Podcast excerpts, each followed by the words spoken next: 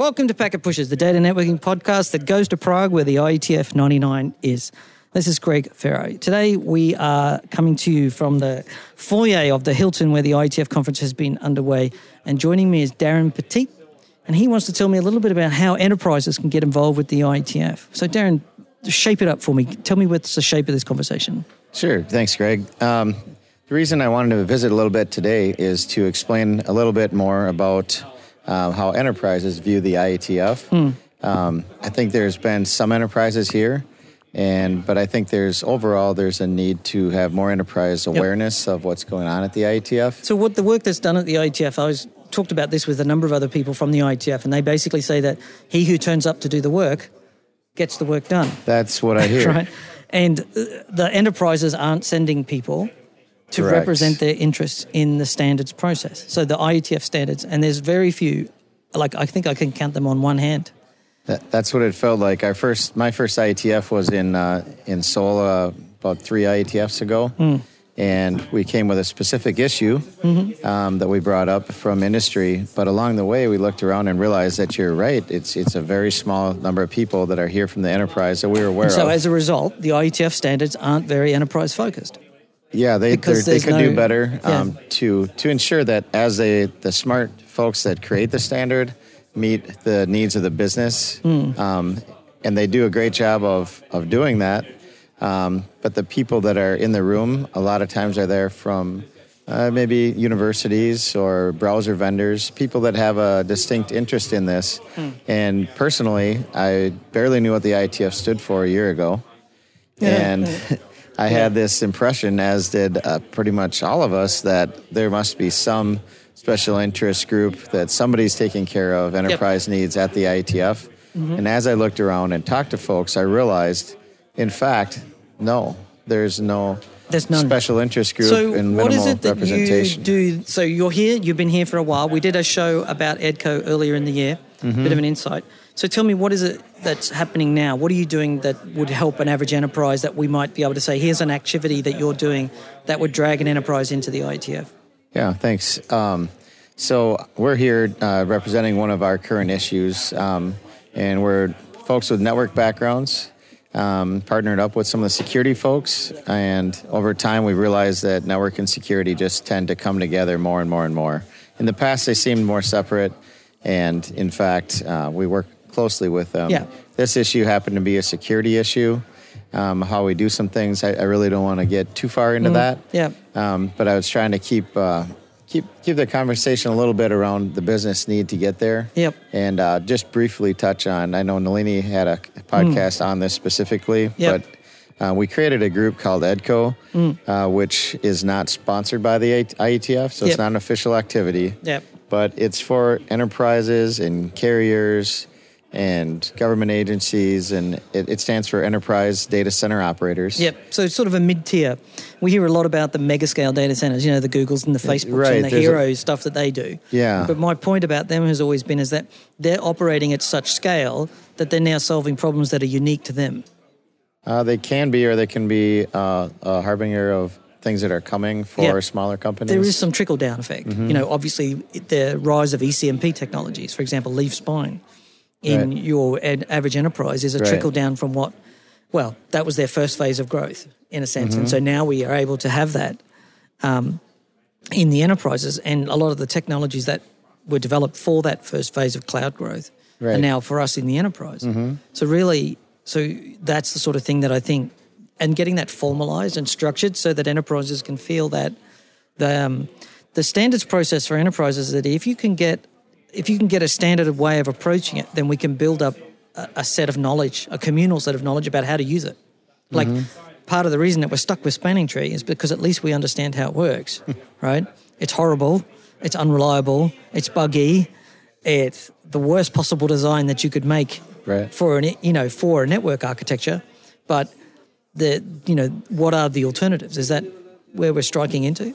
Uh, True. A lot, a lot of the things that we're doing here are, are trying to figure out uh, the next step of mm. what goes on. When I say we here, I guess, you know, the I E T F doesn't have any specific membership. Yeah. Um, you, you show up and you contribute, and it's a, kind of a meritocracy, they call it. If you have merit and you're in the room and you contribute, then they're happy to have your, your input. So I think I think like like we were saying, to have a lot more um, enterprises attend yeah. is critical because, well, and also I would say that we found out that there are more enterprises here than we knew of. Yep. So we've been having meetings at each each uh, I E T F meeting yep. and explaining what we do and, and adding people to our membership. Um, also explaining it to people in our sphere of influence back home, saying, you should have really you, come to this. So have you put together anything that would sort of, um, like quite honestly, I mean, as someone who gets is privileged enough to attend a lot of conferences, I'm actually quite happy not to attend vendor conferences right. because they tend to be um, fairly repetitive. Um, and so I'm always looking for somewhere exciting or inf- interesting to come. Would you recommend the I E T F, if, maybe if you're in that in situation? I know that's a bit of an obscure... Well, I do and I don't. Yeah. Um, it, it's different than any conference that I've been to yep. in that when you sign up for something and you say, that topic is interesting to me, when you show up, you, you have to be prepared. You have to have read up on the re- mailing list. Yeah. You have to know what the issues are, a little bit of who the key people yeah, are. Yeah, you're not going to walk into a session and get somebody standing no. at the front teaching a training course that's yeah, relevant to you. That's it, not what it that is. That topic yeah. for an hour, that's a different conference. Here, yeah. And they're not working on today's standards that the enterprises are working to get to mm. uh, through regulatory bodies or just best practices. They're mm. working on what's the next step. Sure. In some cases, they're many years ahead of us. Sure. Um, and they evaluate other new technologies too. You know, is this something that we should work on? So we spend cycles on this. And mm. the really neat thing about it is it's a lot of volunteer work. So let me ask you this question. How is it that your employer justifies, for lack of better terminology, but, you know, how does your employer say this is a valuable use of your time and the cost for your travel? What is it? What's the use case? What's the... That is a great question. Mm. Um, it was kind of felt like a one and done thing when we started. Mm-hmm. Uh, it is expensive to go to all of these conferences. And uh, we expensive. struggle. We spend we struggle more money on it. a maintenance contract on a single bloody router. Well, you know, I hear that, that yes. argument a lot as well, and yeah. we really kind of jokingly call them buckets, but different general yes. ledger line items. Yeah, that's, yeah. Um, if it comes out of travel, that's a very small line item compared to maintenance on hardware. Yeah. yeah. So you have to look at where do you get the funding. Yes. And then you have to figure out a way that it's going to work. Mm. And and the, as the longer you go here, well, the one thing I definitely want to share is that yeah. it takes a long time to get things done. It's yes. it's not you don't show up like an enterprise and say, I need this done, vendor X. And can it you, needs to be done you, in six weeks. Can you have this done in six weeks? What's reasonable to you? That works for me. Done. Mm. No, it's you show up here and you explain your use case, and they decide if they want to work on it. And you spend some time giving them some valid use yes. cases and writing things up. And the, and it, it's iterative, and it takes some time. But there, one of the reasons, personally, I think it takes quite a long time. Mm. Maybe there's some opportunities there. Yep. But it's good in that they look at everything because these standards are not for one company or one market segment. Yep. They're for the world internet population. Well, and so that's important because you're account. in the enterprise, you're not about to buy a technology or to use a technology which is specific to you. You want it to be in right. the mass market, right? Right. I work you for a large be, financial institution, and, and we look for stability. You want petrol-powered routers because everybody knows how to operate a petrol-powered router. Sure. You know, you get my joke, right? Yep, you know? I do. And so you actually want those. So if you want a feature to come into products, and you can, I believe that you can actually positively influence the cost structure of your network, right? Because mm-hmm. if you can get some sort of feature in and drop the cost of your operation by twenty percent, you can easily justify your cost. Very true. Although it's speculative. There's no guarantees here. Right. As so as said, it's you... evolved a little bit, we're p- past the one and done. We realize it takes time. Mm. And, but we also realize the value of the I E T F mm. because there's standards that are out there that are evolving. There are new standards. Yep. The world is changing just in the last few years. Mm. Everything's software-defined, everything. There's virtual things. You can't sit on your laurels and, and expect that what you've done in the past is going to work until you retire. You, you need to yep. figure out what the next thing is and work mm. on it. And by coming here...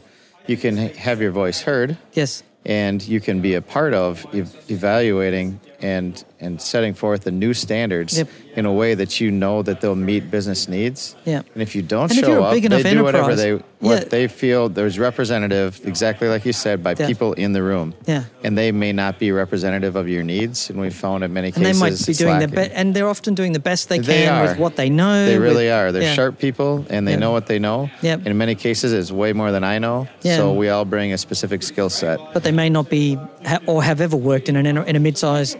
Or a large-sized enterprise, and or, they've got no or idea. Or they may say they yeah. represent a large enterprise, but they represent one piece of it, and they yeah. may not have done what you said, what you know, the part that we do. And that's what we found out. A lot of people say, yeah. oh, that's not a problem at our enterprise. And they say, well, what's your role there? And we talk a little bit more, and we realize, oh, you're not really always do is exactly what we're talking about. So maybe we find another expert in that area and partner sure. with them, or they bring someone in. So it takes time. Um, if you get involved, you can be involved, but mm-hmm. it's up to you to sort of get in right. through the door. Right. Um, getting to the meetings face-to-face, or could you just do it on the email list? Uh, there is a possibility to do things there, yeah. and we can't always make it. Mm. Um, and sometimes maybe you just want to listen in and see yeah. if it's of interest to you. I would argue that EDCO can help you with that as well, mm. of yep. course. But but listening in is great. So how do people find you at EDCO? Uh, we have a website. Mm-hmm. Uh, Nalini Elkins or myself can yep. assist people with joining What's in that. What's the website? Uh, it's it's um, Enterprise Data Center Operators dot com. Right. Spelled out. Mm-hmm. There's some other EDCO companies out there, so we spelled it out. And it's it's not a feature-rich website yet. We're, we're in our infancy. We're we're mm-hmm. growing. We're deciding how to how to make things happen. But we know the need is there. It's just, how do we do this? And we're, you know, she's a owner of a small enterprise that has a tool provider, and I work mm. at an enterprise. This isn't our forte, but we're learning it. And she has different uh, lawyers and accountants that can advise her on how to yep. how to create this group. And and full transparency is our is your goal. Is our goal. Yep. So if people want to be able to get a leg in, they can get in contact with you at Enterprise Data Center. That's with the American spelling, by the way. Mm-hmm. That's E R, correct. Not R E. Yes. Operators dot com. I'll put a link in the show notes. Thank you. And um, thanks for coming on, Darren. Yeah, I think that's, absolutely. I, I've said a lot of the time, enterprises need to get involved in the I E T F, so I'm pleased that you are. Right. And once we're here, yep. we kind of figured, how would you not come here? Yeah. There's so much going on that it, it's it's an advantage just to be a part of this. It's yeah. an honor. There's yeah. very a lot of very sharp people here. So. Yeah, I'm I, and personally, I'm the same. I get sort of baffled by the people around me who, you know, and I sort of, I, I osmose. I, I learn shit just by being around these people. Right. Absolutely. Right. Well, thank you. So you can find Darren uh, via the Enterprise Data Center Operators. Um, if you want to find out how to join that group and maybe work as a bit of a team, um, it is a little daunting sometimes to come to an I E T F and participate, but um, maybe getting in through the EDCO could certainly help you. I'm Greg Ferro. Thanks for listening to the Packet Pushers today. Um, and uh, thanks to Huawei for giving us the financial support to come to the I E T F and to be able to record these podcasts. As always, you can contact us on email at packetpushers at gmail dot com. And remember that too much technology would never be enough.